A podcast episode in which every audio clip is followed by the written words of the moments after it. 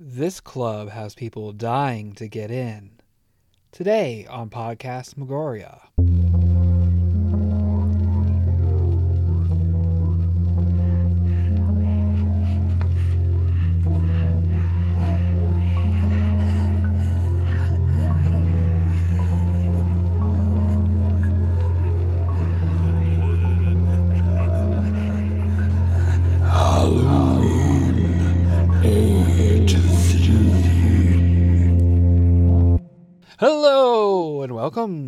Episode of Podcast Megoria's Halloween A to Z. I'm James. And I'm Autumn. And today we are discussing our M movie, M for the Monster Club. Yeah, a Vincent Price movie. Ah, I first of all didn't know much about. Yar. Second of all, I've never seen. Oh yeah. I mean, that should be obvious from me not knowing much about it, Yeah. but yeah. nah. Um, yeah. Likewise, have not seen this before, or so I thought. Though there were lots of scenes that I kind of remember. There are a lot of scenes that I know I've at least seen either gifs or clips of throughout Yes. horror history. And we'll notate at least one of those uh, as we get to it. Ooh. Ah, um, this 1981 hour and 37 minute long classic Uh huh. has a lot to unpack. Hey, guess what? What? We got ourselves an anthology. I know. When I figured out that it was an anthology movie, I was like, "Are you kidding me? We didn't talk about this on our anthology stuff." I mean, you know, You you know how it goes. There's a lot of anthologies out there. there are a lot of anthologies. It's also really hard to believe that this movie is from 1981 Yeah, because it's got a very like 60s, like Mhm. early 70s feel to it. Well, it definitely seems like some of the set dressing is recycled from like old Hammer horror pictures. For sure, because uh, when it first opens, I was like, "Wait, this is this is from the '80s?" Because it's that flat, like it's obviously a set. Oh, Well, I mean, you know, you you've already let the cat out of the bag. Let's go ahead and get started and start talking about how the movie opens. Which it's another movie where we jump right on in, Yeah. just like our last one. Yeah, jump right in, hang around a while. Um, yep, we get a, a nice little uh, shot of you know a, a stationary shot of storefronts and such and spooky music's playing and we have opening credits of course rolling and we see a couple walk by a storefront that features books various books and novels and such from an esteemed author in this universe There's also a mask that looks eerily similar to the Toxic Avengers. Not a, not an exact copy, but pretty darn close. Ding, ding, ding. That rings some bells. Finally, we are introduced uh, to said author walking in front of the shop, and he's greeted by a seemingly drunk, though not really, wink, um, Vincent Price. Can you please tell them the name of this uh, author? I'd gladly say the name of the author, that being R. Chetwynd Hayes. Yeah, it's a pretty pretentious name, ain't it? Yes, it is. What does the R stand for? Richard? Rigatoni? Reginald? Uh, Remington? Regiford. Regiford? Yes. Regium? Yeah. Rillium? yes, Rillium. yep. Vincent Price's character is acting all, oh, I haven't had a bite in three days, you know, that old shtick. And the guy's like, the author's just like, oh, well, I can do, you know, whatever I can do to help you. I'd be glad to give you food. And he's just like, mm, thanks. And it's revealed that he's actually a vampire. yeah, I'm glad we got the reveal early on. yes. But also, he's not your normal vampire because the author turns out he's just fine. Yeah. He's there fixing his like his jacket and everything, and this is where uh, Vincent Price's character introduces himself as Aramis. Yeah. He's like, "Oh, don't worry, you won't turn into one of us because I have retractable fangs, and uh, I didn't puncture you enough to give you the the disease. I can't remember if he called it a disease or virus, but Yeah, um, and he's also just like you know, thanks for the quick bite uh, Yeah. to eat and such. Yeah. You know, I'm feeling much better now. He also reveals that he is a huge fan of R's works. So to be able to eat from him, I mean, it's got to be an honor, right? Oh, it's got to be. You know, and and R is just like, wait, you've read my stories, and he's just and uh, Aramis is just like, oh, read them. Oh my God, like I worship them. All of us monsters do. So that's cute that uh the monster world is like obsessed with this author. I, Yeah. I love the thought of that. But Aramis offers him a unique look into the monster world. He Mhm. invites them to the Monster Club. the Monster Club. um, and we see said club. Lots of ghouls getting down and getting a little dance. yeah, it's uh, just a bunch of people and some weird kooky masks. There uh, are cheap just looking masks, Yeah, yeah. mind you. Someone must have really just sent off all of the uh, the little ads that you see in comic books, like Tales from the Crypt or or Vaults of uh, the Vault of Horror and stuff like that. But they look like the early like 70s like Yeah. masks though, Yeah. don't they? I'm telling you, like somebody had like a case fell off a truck. ask no more questions. Right, right. uh, but it is funny that most of them are wearing the mask, and then there's like just like one or two people in the crowd that don't have a mask on. They might have like scary teeth or something. Yeah, yeah, Maybe or- some hair like glued to their face. Yeah, or or their hair is combed in a certain fashion. But I love this scene because we're seeing all these monsters get down. And we get a fantastic freaking song Yeah. called Monsters Rule Okay. Yeah, yeah, yeah, yeah, yeah, yeah, yeah, yeah. Yeah, yeah. Um, we're treated to a monster concert ultimately. I am obsessed Yeah. with this part of the movie, and this is when I was like, I I love this movie. Throw in the towel, Yeah, like I, I I'm done. This is great. Yeah, it already starts off so charming. uh huh. And um, uh, just a little fun fact uh, in regards to the music and stuff is if you get this movie on DVD or on uh, Blu-ray, they actually feature the soundtrack for the movie.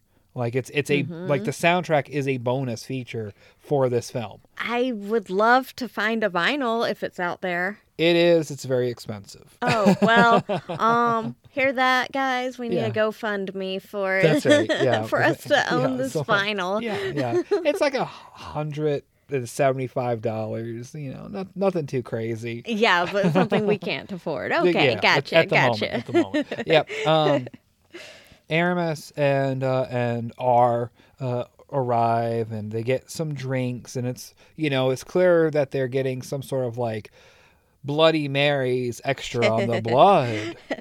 It's also pretty um funny because during this scene Aramis is just kind of going, "Oh, woe is the modern vampire. It's so hard to get blood these days." Yep.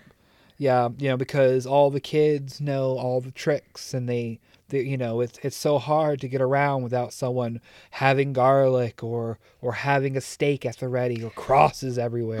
Oh my goodness. yeah, so Oh. it's just it's so it's such a trying time to be a vampire. It's so funny though to see Vincent Price kind of deliver lines like this Yeah. though because you know, you think of Vincent Price and you think a little a little stuffy, a little stuffy. a little stuffy. really snarky. really snarky and he's delivering these kind of lightly humorous lines Yeah. and it, it, I, d- I want to know how they convinced him to do this movie It is pretty surprising because the fact and and uh, I guess like fun fact on top of fun fact. Um, so they approached Christopher Lee to be the author. right Uh, did they also do um they they they did, but we won't get to him in a moment. Oh. Well, give me a second. okay Um, okay But but yeah, Christopher Lee um, instantly refused the moment he saw the name of the film.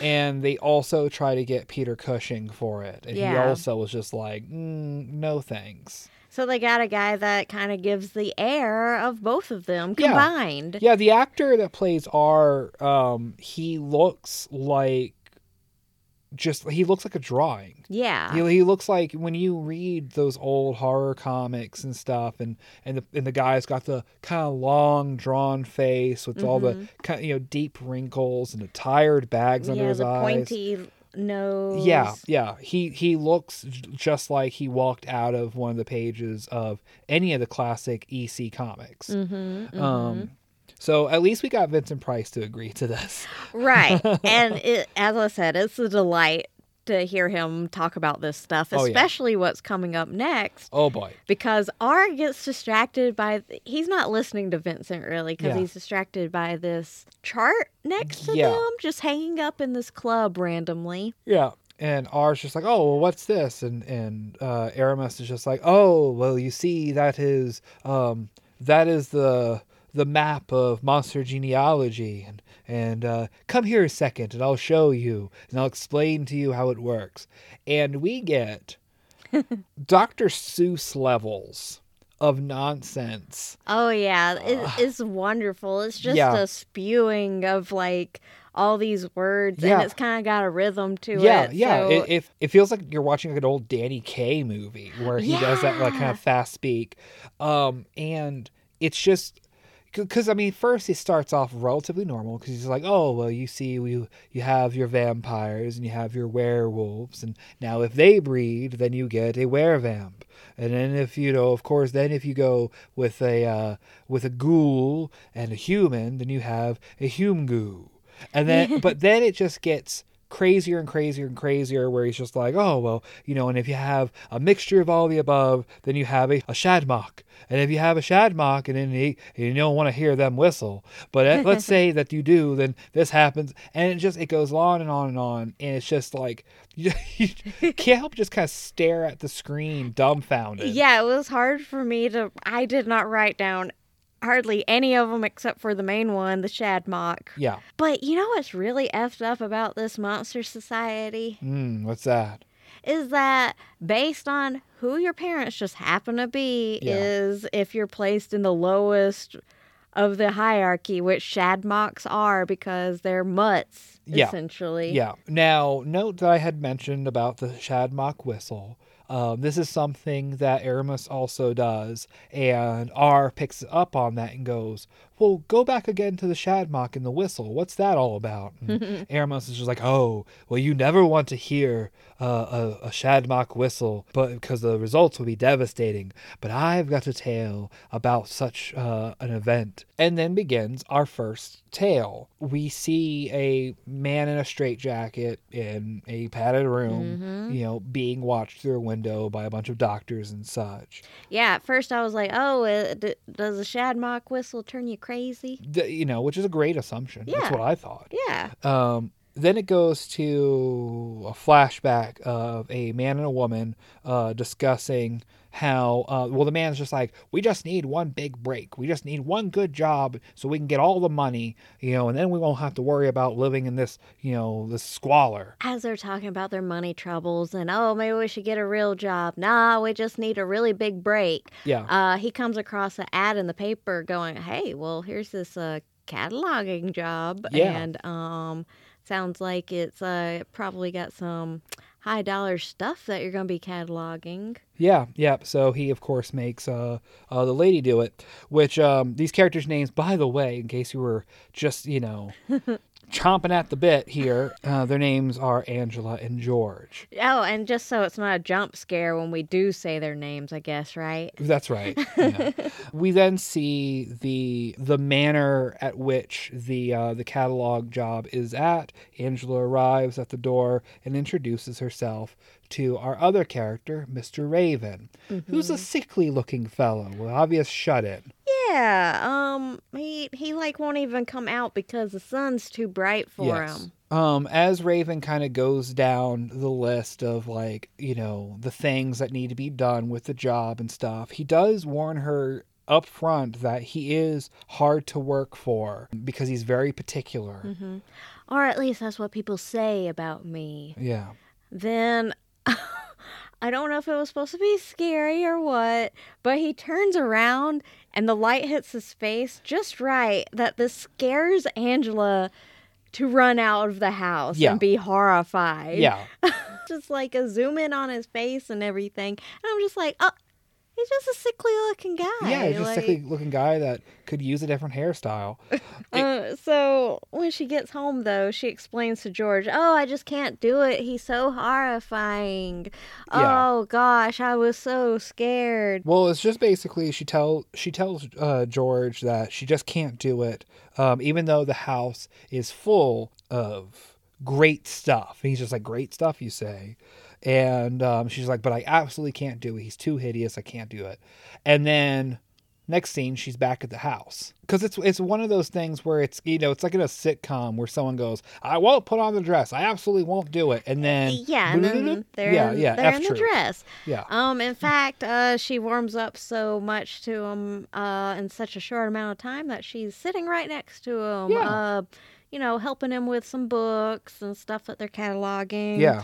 And while they're doing this, he's kind of telling her his fears about the whole situation and that she might run off. Yeah, yeah. And, and just ultimately also reveals that, you know, he doesn't ever leave the grounds and such. Um, because he doesn't like the noise of all the people and, and the cars and all that kind of stuff. Hmm, sounds like he might need to get diagnosed. That's right. um, later on, he is seen feeding birds. And then later on, Angela is talking to him uh, while they're doing more cataloging. Yeah, it's a very uh, kind of Beauty and the Beast moment. Yeah. Because um, it looks like he's starting to develop some feelings. Maybe Angela's starting to warm up to him a little bit too. Maybe. And this kind of smacks you in the face though, because all of a sudden he's getting her like flowers. Oh, yeah. And like, I mean, not just a bouquet, he presents her with a ton of flowers. Well, yeah, because like the next day that she comes back, he's just like he gives her flowers and just like you should you should always be gifted with flowers. There should be never be a moment where you don't have flowers. And uh, and whenever they enter the house, he's got flowers everywhere to prove that he fe- his feelings of that she should be always surrounded by flowers. And instead of her being creeped out, she just kind of laughs it off and she's like, "Ah, go feed your birds. That's right.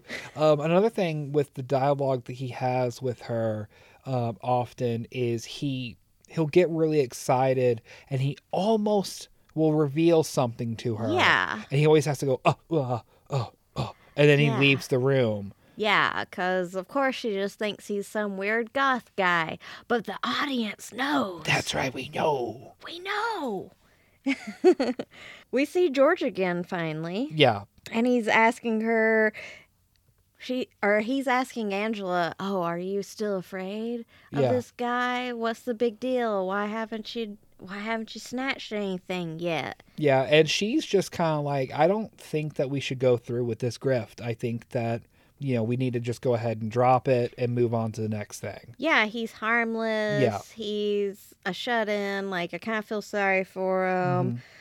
I am terrified of him, but Yeah. Yeah, George kind of jokes. He's just like, "Oh, what are you falling for him?" Mm, at the mansion, we're back with the birds. that's right. And unfortunately, a cat gets one of the birds. Yes, and this makes uh, Mr. Raven whistle. We finally get to see how now how is a cat going to get in a straight jacket? well, uh, Mr. Raven, after the whistling finally ends, which by the way, Angela can hear inside the house. Oh Um, yeah, it's like ringing it's- in her yeah. ears like sh- he ends up coming in and it's just like, oh, oh, you know, he's obviously shooken by what had happened and he runs off. Um, Angela ends up looking outside and seeing a cat shaped, melty, smoking goo. Uh, Yeah, I don't know how they uh, did that special effect, but um what kind of budget did we have, guys? One that uh, that you can get smoking goo. Cuz it, it it's even like it's in a cartoonish Yeah. shape. Oh yeah, too. yeah, yeah. It looks like it flat out like a car, yeah, cartoon. yeah. Um, back at the apartment, George is upset that basically they can't sell the items uh, that she ha- she has like managed to take like I don't remember what it was. It was some random like little statue or something. Yeah, I can't Like- remember what she initially took But- that he was like, this is bullshit. Yeah, he's just like, what am I supposed to do with this? And she's just like, this is what the house is full of. And he's just like, well, obviously he has a shit ton of money somewhere, you know, hidden away because, I mean, you know, how does he afford all these stupid trinkets? Uh, she needs to find the safe. Uh, yeah, he literally "Uh, well, does he have a safe? And then we see the next scene. Yeah.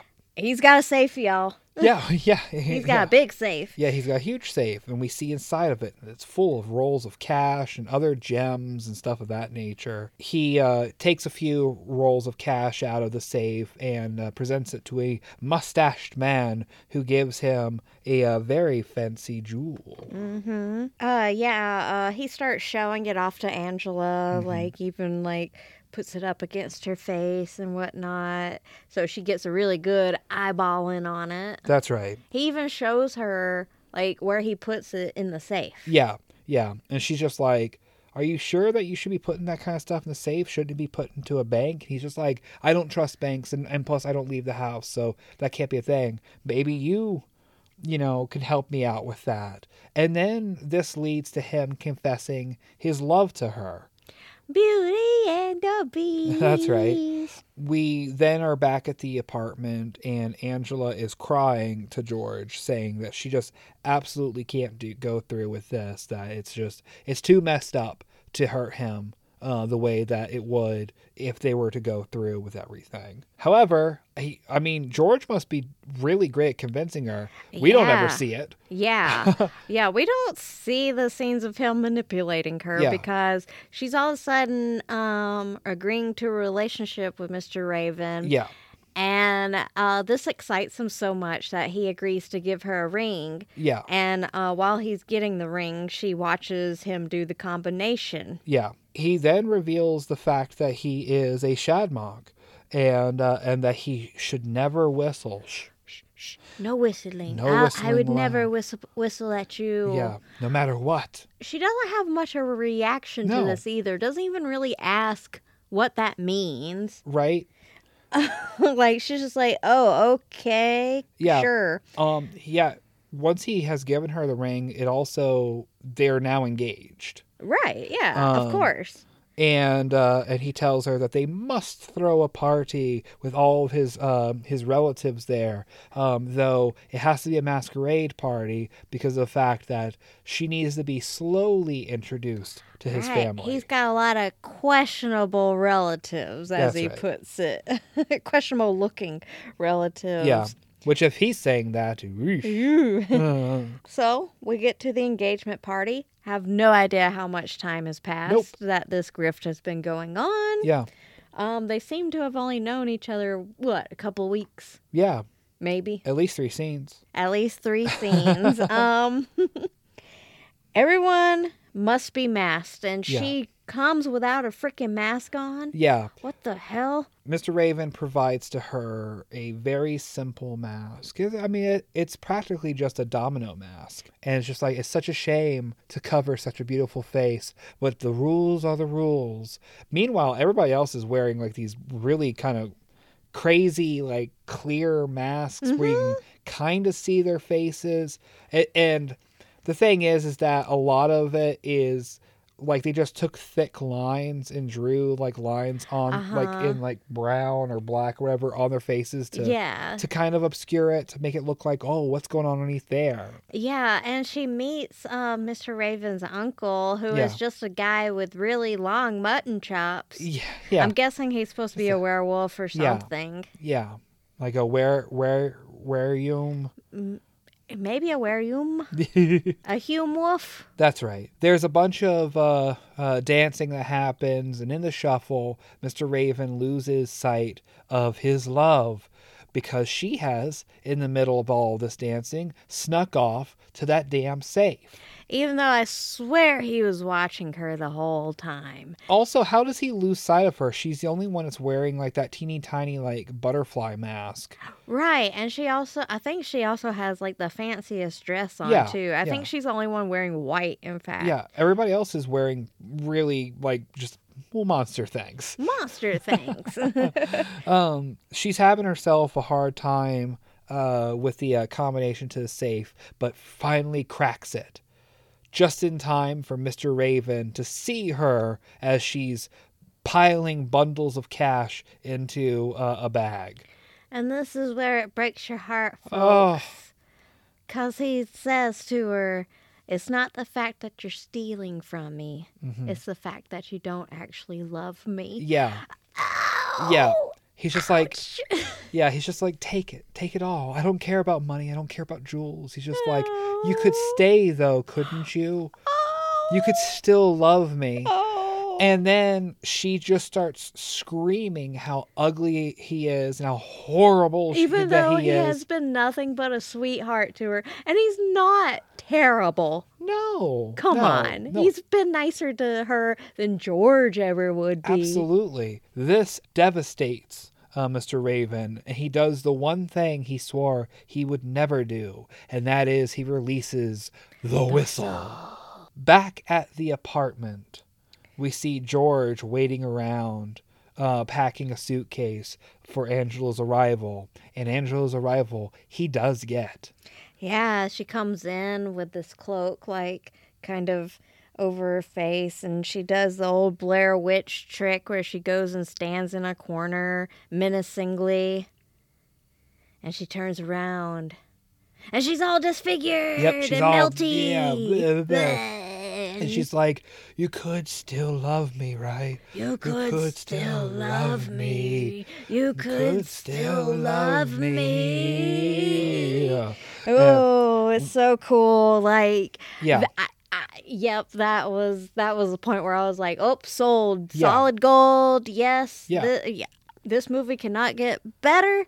It's a Tales from the Crypt story. Like, I mean, it's just, it's perfect. Yeah, We see after this um, the end of the tale, which is Mr. Raven at the party surrounded by his family as he cries on the floor of the ballroom. Back at the Monster Club. Mr. Break. Yeah, yeah, we get ourselves a nice little uh, song about vampires. And okay, so the first band that played, we had all the shots of the monsters, all the shots of the band. Cool, cool. Yeah. This one is just a straight up like close up shot of this guy for the entire song. Yeah. And the song's like two to three minutes long. Yeah. And this one is not as much of a banger. No, no, it's not. I still enjoyed it. Mm-hmm. And I liked a lot of the faces he was making. Yeah, And maybe that's why they kept him yeah, on the be. screen the entire time because they're like, this guy's pulling some great faces. Yeah, He's also got pretty cool makeup too, so I'll Yeah. give him that. But I need variety. I need That's to see the monsters jamming. that's right. Whenever his act gets done, a werewolf takes the stage, and um, I thought we were gonna have a uh, stand-up uh, set. And that would have been another theme, I guess. Yeah, But, that's right. But no, luckily we were saved. Yeah, yeah. it turns out that he's actually just introducing um, the next act. And technically, the next story, Mhm. um, as he introduces a director of a uh, of films, Well, a vampire. a vampire director, or was he a producer? Oh, that's right. He's a vampire producer. um, um, and he's just like, you know, this is a very good, uh, important story to me. And I hope that you all enjoy it. And while he's talking, there's a little um, screen, you know, like uh, projection next to him Mhm. of like the story about to unfold, where we see a mother and, and her child, and um, and then eventually we are inside the scene. Yeah, and boy, they could have found a more sad looking kid for this role. right? Which, I mean, is so fitting, but Yeah. he looks, yet again, it's another person that they found that looks like he just came out of a comic. Yeah, yeah, yeah. Because yeah. he's got the big, like, doe sad eyes Yeah. and just a sad mouth. Kind of big ears and stuff. Like, yeah, Yeah, he looks like a orphan Yeah, yeah. you know? yeah. He looks like a character from like he- like a heavy metal comic or, or something like that. Yeah, so good on the casting there. Yeah, Uh, why we find out that this kid is so sad is because he is all beat up yeah, and he is reluctant to go to school. yeah, So hmm, I wonder why he's all beat up looking and doesn't want to go to school. right? The mother ends up sending him off, and uh, and sad music plays as he walks to school. um, then it's uh, it's later on, and we see a shadowy figure creeping through uh, a room up some stairs and it's you know and automatically you're just like damn like we're already gonna jump into this like scary situation but it's okay because it turns out that uh, this almost scary person is actually just the boy's father Just dad. just dad. That's right. And he's playing uh, with trains with his son. Um, but it's time to go off to work. Mm-hmm. And we get just a slew of vampire puns and Yeah. vampire allusions. Yeah, because the kid, of course, is like, Aw, Dad, can't we play a little longer? Gee, I sure do wish I could play with you during the day. Yeah, but he's just like, well, you know, in my business, we, you know, it's very important that I only do things at night. My clients mustn't be waiting; they be never be caught dead without, you know. It's just like it's a lot of that. Yeah, it's it's funny how they dance around the fact that Yeah. Dad is a vampire. Yeah, you know, and the and like the son even ends up asking like, what what do you do for work? And he's incredibly you know coy about it. And he's just like, "Oh, what is it? It's it's He uh calls it ethical eating, like uh, helping people eat e- ethically. yeah. Uh, I uh, guess feed without greed that's is what right. he calls it. Yeah. Yeah. and then like an, a, again a ton of puns and then he says uh uh to his son uh to watch out for the beast squad and is also gives him the advice of beware of men carrying violin cases This is when mom steps in and she said, okay, okay, okay. Yeah. That's enough information for tonight. Yeah. Go on, Dad. yeah Don't mix work and life, home life. You that's know? right yeah yeah he leaves for work and then it's the next day at school where kids are relentlessly making fun of the of the boy who by the way his name is linton Um, Oh, yeah. Well, I mean, you know, Linton. yeah Oh, Linty boy. um, uh, while he's being made fun of and bullied and such, we see a uh, a priest watching from the uh, bushes.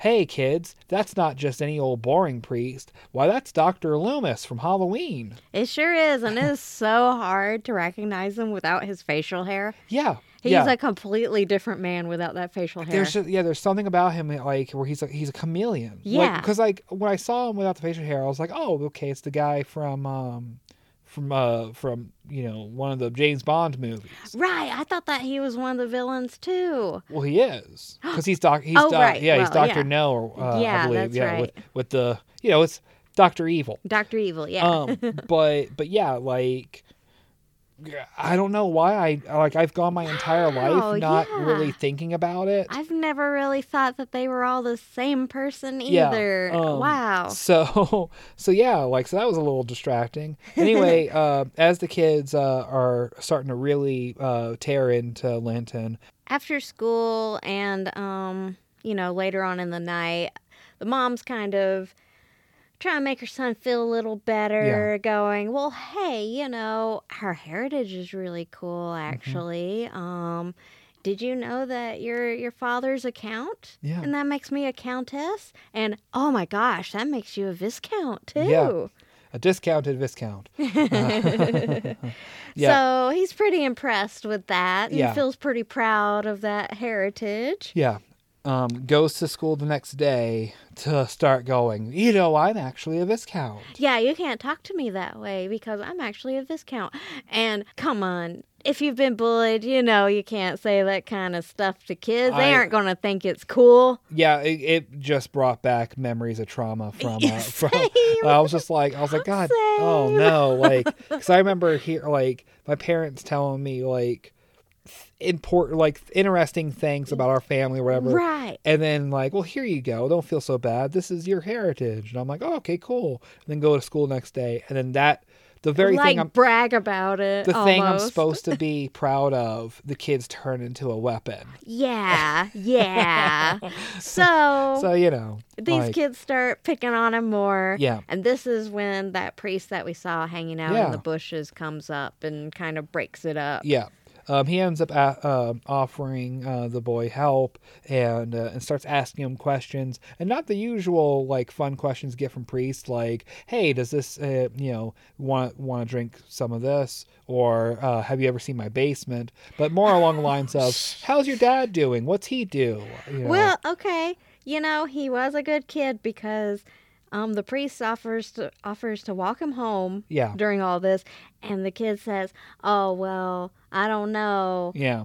I'm not really supposed to do that." And he's like, "Well, I'm not a stranger." the thing is though is no matter how good a boy uh, linton may have thought he was uh, he pretty much ends up revealing uh, to the priest that his dad's a vampire because he tells him that his dad is only awake at nighttime and that Aw. it- you know like like that was like because he mentions the count situation and that they're not originally from like his dad's not originally from here it's just like oh yeah my dad's name's dracula i don't know if you've ever heard of him um, which we then see immediately like the B squad in the um in a vehicle like prepping their violin cases. Mhm. After we see the Beast Squad prepare Uh-huh. and meet up with the priest, Uh-oh. right? Yeah. We see old little Linty boy Mhm. at home alone as his mom shops. Yep. I'm guessing he doesn't get left at home alone very often Yeah. because she's very like, oh, I'll be home in just Yeah, a yeah. little bit. Don't worry. While Linton is alone, uh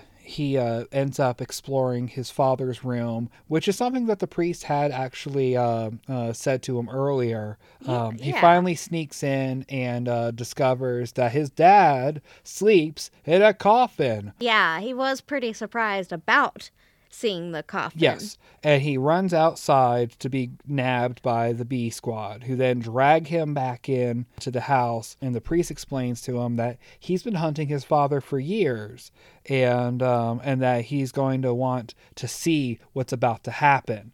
Uh, which is um, the priest is going down into the basement to kill the boy's father. Mm. Just in time for the mom to come home. Yeah, she comes running down into the basement and grabs her boy as she catches the moment right before a stake gets put into Dad's heart. That's right. As he stakes uh, the father, And he is staking and staking and staking. Yeah, this is a long. This is like Dracula Dead and Loving yeah, he's like hammering it so hard, and it's such a long stake too. Yeah, yeah, yeah. like yeah, it's ridiculous. it's like chiseling away at at the, at the vampire's heart. yeah, so he get he gives like a a delayed reaction. He's like ah, like Yeah. he just sits up and screams Yeah, like But then he also goes over and bites the neck of the priest, and that's when the the dad falls back, eh, dead, and and the priest just like, oh man, like that was rough, but we finally got him. The the rest of the guys are just like, Yep. sorry, buddy, but you've been bit. Yeah, too bad for him because we gotta get rid of all of them, you know? Yeah, and um, he's just like, "But I've been doing, I've been hunting for years. You can't. I taught you how to hunt." And they're just like, "And that's why we know we got to do this." The priest begs for his life, but um, it's uh, to no point uh, as uh, he gets staked by his own team members, which they're just like, "Thank you for your service, ma'am," and they all uh, leave with the priest. Uh, uh, you know, and like they carry his body out because they're not rude. Yeah, yeah. I do um when he got staked though, it was it was kind of funny his death. He lets out like a a groan that Yeah. It was kind of funny. Oh, I'm yeah. sorry. the mom ends up taking the son downstairs to to look at the remains of his father but haha it turns out that dad lives yeah, a steak proof vest and ketchup. that's right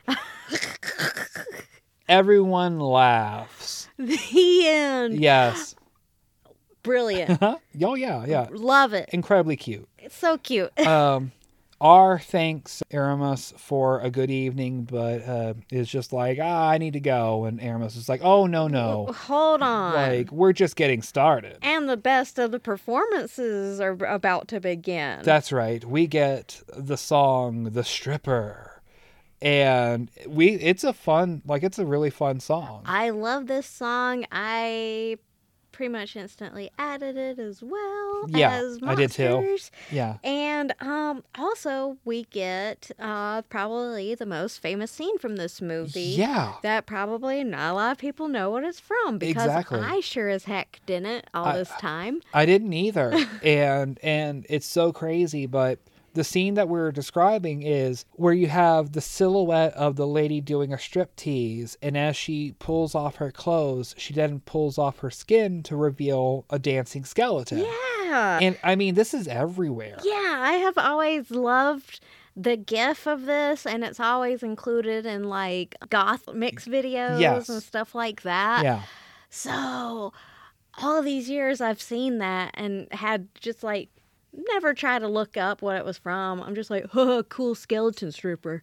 Yeah, You know? yeah, yeah. Once the song is done, Eramus uh, ends up explaining the final story to R about what happens when you mix hu- uh, ghouls and humans for a humgoo, and then our story begins. Oh, he also lets R know though that they don't do anything interesting.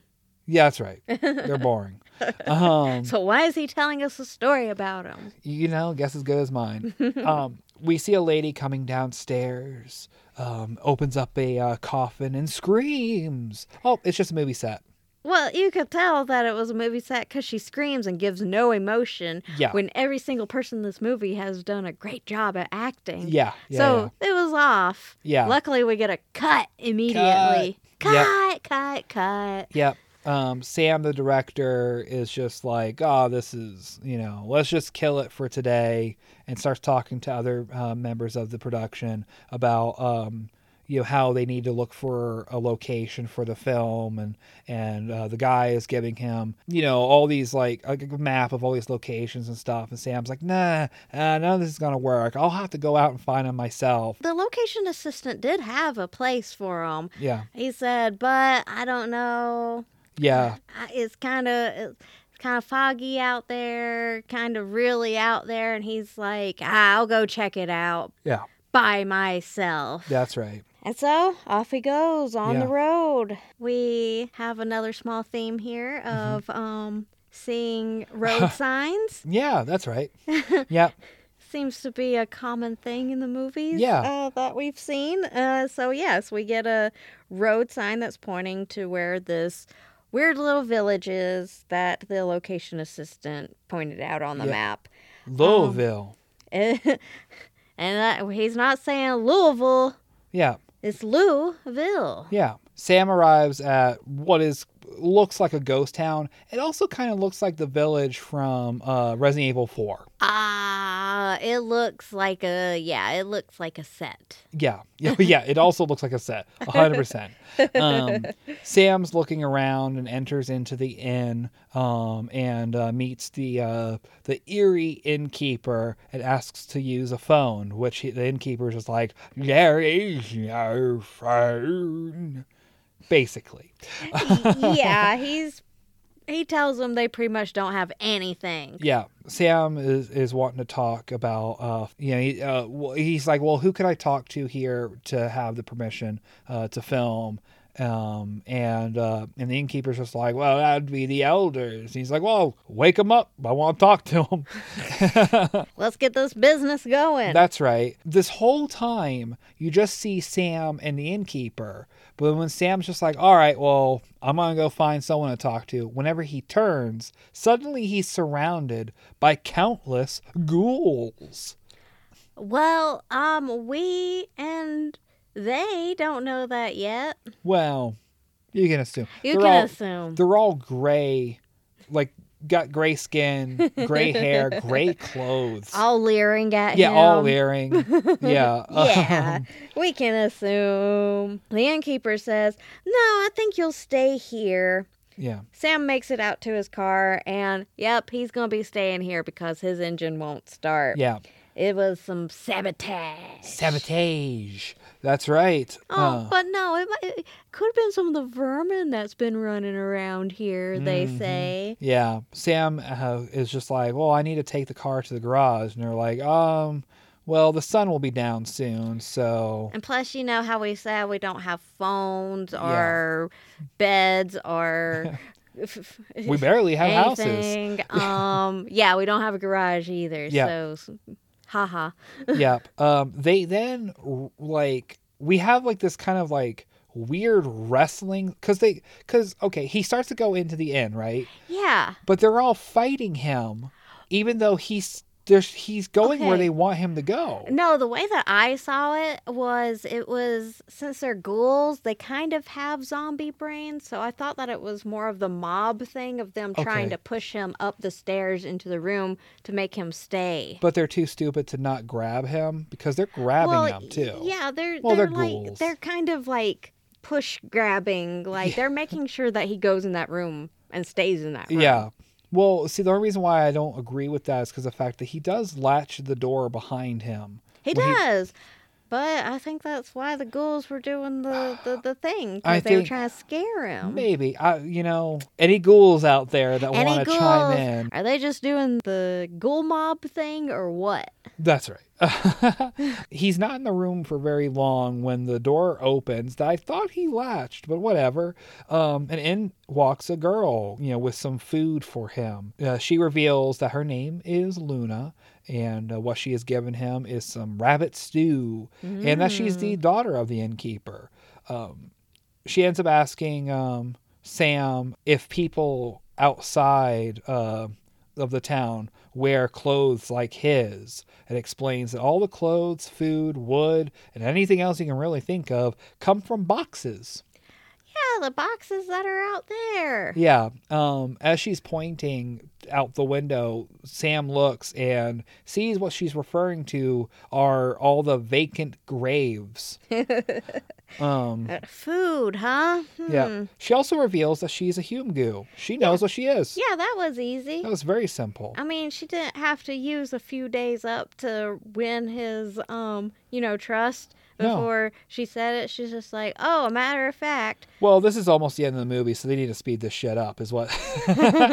um, she explains that her her mother was trapped just like he is. Now, hold on, I I don't think he knew that he was trapped. Yeah, right? Um, he asks her for help to get out of there, and she tells him that he needs to go hide in the chapel because that's the only place that the rest of the ghouls don't go. yeah, they uh, always fall down when they go into the chapel, That's she right. says. Without much planning, Yeah, he makes it over there. yeah, Uh, despite the horde of ghouls yeah. kind of uh, tackling him They're- here and there. They're pawing at him They're- at best. Yeah, yeah. they're practically patting him on the back. uh, yeah, he gets into the chapel and he finds the remains of uh, of somebody. Yeah, I don't necessarily know who it's supposed to be, but luckily they did write a diary explaining uh kind of the history of how the ghouls ended up in the village, which Yeah. they found a ghoul, had the great idea to bring it back, and that's when the chaos happened. Yeah, cool stuff. Yeah, that that also though during this part it's illustrated Yes. and I didn't uh, the the artist, I Yeah. know the art. Yeah, yeah. I didn't look up who it is. John though. Bolton, John Bolton, not that's right. the political figure. Yes, no, the artist. Yeah. He's famous for doing this kind of art. Yeah. I think he did uh H.P. Lovecraft stuff at one point. Oh, he, he yeah um he did stuff for Batman. He did stuff for for- Batman's awesome. Oh yeah, the, yeah, because it's it's for you Sam Kieth fans out there. If you like a Batman with really long ears, this guy this guy is the guy that did it, started it, Yeah, and um, Beautiful artwork. yeah, very beautiful. It's so um, detailed. but it's, it's reminiscent of like Boris. Yeah, like his sketches and Yeah. whatnot. Yeah. So Like I thought originally that this art was actually one of the artists that worked on Wizards. oh, uh, I I or Elmore, Larry yeah, Elmore. Yeah, yeah, yeah, yeah, Yeah. Like I couldn't find anything that said that any of the sketches that you see during like the storybook parts of Wizards, I don't think any like but the style is so similar. I know. Like that at least one of those pages shown in, in Wizards had to have been this guy. Yeah. But anyway, yeah, if you're a fan of uh, of horror uh, graphic novels and stuff like that, like John Mm-hmm. Check Bolton. Yeah, yeah. Uh, he actually did the some of the graphic novel work for Monster Club. Oh, yeah, that's right. I remember you telling me that now. Um, so anyway, after you get the history of the ghouls and such, uh, Luna eventually uh, makes her way over, which Sam saves her from being attacked by the ghouls by holding up a cross. Um, you know, like you do. Yeah, that's the only way I really know how to take care of ghouls is religious imagery. Yeah, fire maybe. Well, that's pretty much anything, ain't it? You know, like fire monsters. Fire monsters. You can't stop. I You can't stop a Balrog with fire. I mean, you know, you're right. um, she she ends up uh, in the in the chapel with him, and the ghouls start throwing rocks and such, and um, he holds up the cross again to kind of spook them away, and uh, they come up with a plan to run for it, just to get the hell out of there. They do so. As they're running uh, from the ghouls and, of course, being chased thereof, the ghouls are throwing rocks and stuff, and unfortunately, they end up hitting Luna, um, and that it kills her. Yeah. Like, Yeah, she she says that, "Oh god, they're throwing rocks. That's how they kill the animals that we eat." yeah, So, yeah, they're good shots. yeah, yeah. Surprisingly good shots for ghouls. uh, she, you know, another sad thing though is the fact that you know Sam's like, "Come on, Luna, you can make it," and she's just like, "I'm just happy to have met another person uh, like you, and I got to get out of the mist." Um, you know, for this little moment. Yeah. Yeah, Um, it's really sad. But she does also warn him, you know, watch out for the elders. Bleh. That's right.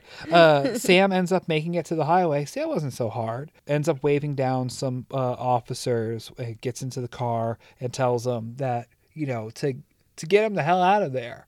Um, unfortunately, things don't go exactly as he expected because These police officers just happen to be escorting the elders. That's right. Oh, we're going right back to that ghoul village for the elder party. that's right. And the elders always bring food. that's right. I, I liked that little bit. That was pretty good. the end for that story back at the monster club um, uh, r uh, doesn't want to stay any longer. And Eramus is just like no no no you absolutely have to stay because i want to enter you into the monster club. And r is just like but I, how could i possibly be? I'm a human. And, and he's just like oh Uh, but but you wrote so many wonderful stories. It'd be a crime not to add you in. And I love this. This is such a beautiful ending. Yeah. Because Vincent Price pretty much tells like the whole club like, "Oh, well, aren't humans the worst monsters of them all? You've Yeah. got like famine, you've got war, you've got murders. You... He just goes down the list of why humans are so evil. yeah And I'm just like, that's exactly it. That's why I like horror movies where it's an actual person because it's twice as scary Yeah. to me, you know? yeah So, what a perfect ending. Yeah oh yeah Everybody agrees. Yeah, Everybody let the human agrees. That's right. The monster song starts, and uh, and everybody starts dancing, and we see Vincent Price get down. oh, yeah. And he looks happy about it too because there's this curvy cutie that comes up and Yeah. is dancing with him. And yeah, it's so adorable. yeah. It's it's one of the very few times I've seen Vincent Price on camera being positive with a female presenting person. Yes. because usually he's shaking them around, slapping them, calling them stupid, and all that kind of stuff. And um, you know, Vincent pricing it. And here he's just like jolly and dancing and and just having a whale of a time. I'm just like, man, Vincent just needed a curvy gal in his life. That's right. the end. Woo! Monsters rule. Okay. Yeah, yeah, yeah, yeah, yeah, yeah, yeah, yeah, yeah, yeah, yeah. Um, obviously, like verdict, loved it. Great Yeah, movie, I fun couldn't- stuff. I just couldn't contain myself on Yeah. how much I had to tell the world how much I loved this movie Yeah. because it's so cute. it is easily one of my top favorite Vincent Price movies. It is It is definitely one of my favorite Vincent Price movies now after seeing it. yeah, it's well, you know, and I think that's what the positive that comes out of the A to Z is the fact that we, you know, not only get to watch a bunch of movies we've never seen before, Mhm. but also get to explore like you know Vincent like Vincent Price is somebody that everybody's seen you know House of Wax everybody's seen House on Haunted Hill yeah. um Last Man on Earth but um this this movie's not in my opinion it's not popular like you don't see it included on a lot of lists Besides that one scene, like Yeah, yeah, with the I lady stripping, Yeah, yeah. I don't really see anything Yeah. about this movie. and it's just like it's it's probably like one of the better like modern i guess like end of his towards the Mhm. end of his career and end of his life movies yeah, yeah. um this and like madhouse was also really good I love Madhouse too. and Um, and and that's another one that like i mean you see pictures of him in the in the skeleton makeup but that movie doesn't usually get make it on lists yeah, and you would think that would be like just so iconic Yeah. that it would be on everybody's list. yeah but that one yeah that one always falls to the wayside too this i think is better Oh well, yeah, because 'Cause it's, it's- so fun. well because you have a monster club yeah, I want to be at the Monster That's Club. right. Um, it, yeah, it's just overall fun. Um, the nice thing is, is that uh, it is really easy to access. It's pretty much available for free everywhere. You know, so there's no reason to to not watch it. Um, if you get a chance to to buy it, definitely do it because you're gonna you're gonna kick yourself if you don't get a chance to buy it because you're gonna want that soundtrack. Oh yeah. um, this movie has been also um, I, I ended up finding on eBay when I was looking for the vinyl. You can get like there there is um like an Elvira presents Monster Club also. yeah, I want that. I think that's on Amazon through AMC or one of those, and so I'll probably end up having to cycle back and uh, and watch that just to see how Elvira presents it because Mm-hmm. I think that might be one of the episodes for Elvira's uh, movie Macabre that Vincent Price guested on. Ooh. and so that'd be nice. That would be cool to see. I might be telling tales out of school. I don't know. but uh, but anyway, so that brings the end this episode of Podcast Megoria's Halloween A to Z. Our next episode is our N episode. Ooh. N standing for Nope. Nope. Um, I it's Nope might be one of the newest movies on our list. It's tied Oh, between yeah. this and one that's coming up a little later on. Oh. Um, super excited to see it. Super excited. This is this is also a rare occurrence because of the fact that we'll get into that in the next episode. We will. We will.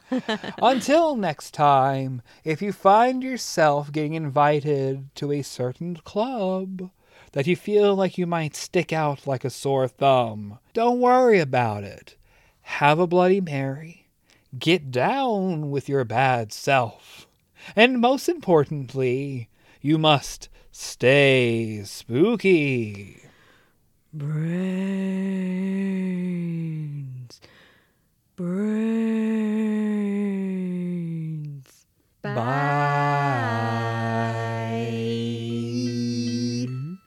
You've been listening to Podcast Megoria with Autumn and James, starring Autumn Campbell and James Davis, produced by Taryn Westphal, with music by James Davis. Like what you heard? Subscribe wherever you get your podcasts, and be sure to follow on Facebook, Instagram, and Twitter for posts related to Podcast Megoria Productions. And as always, stay spooky.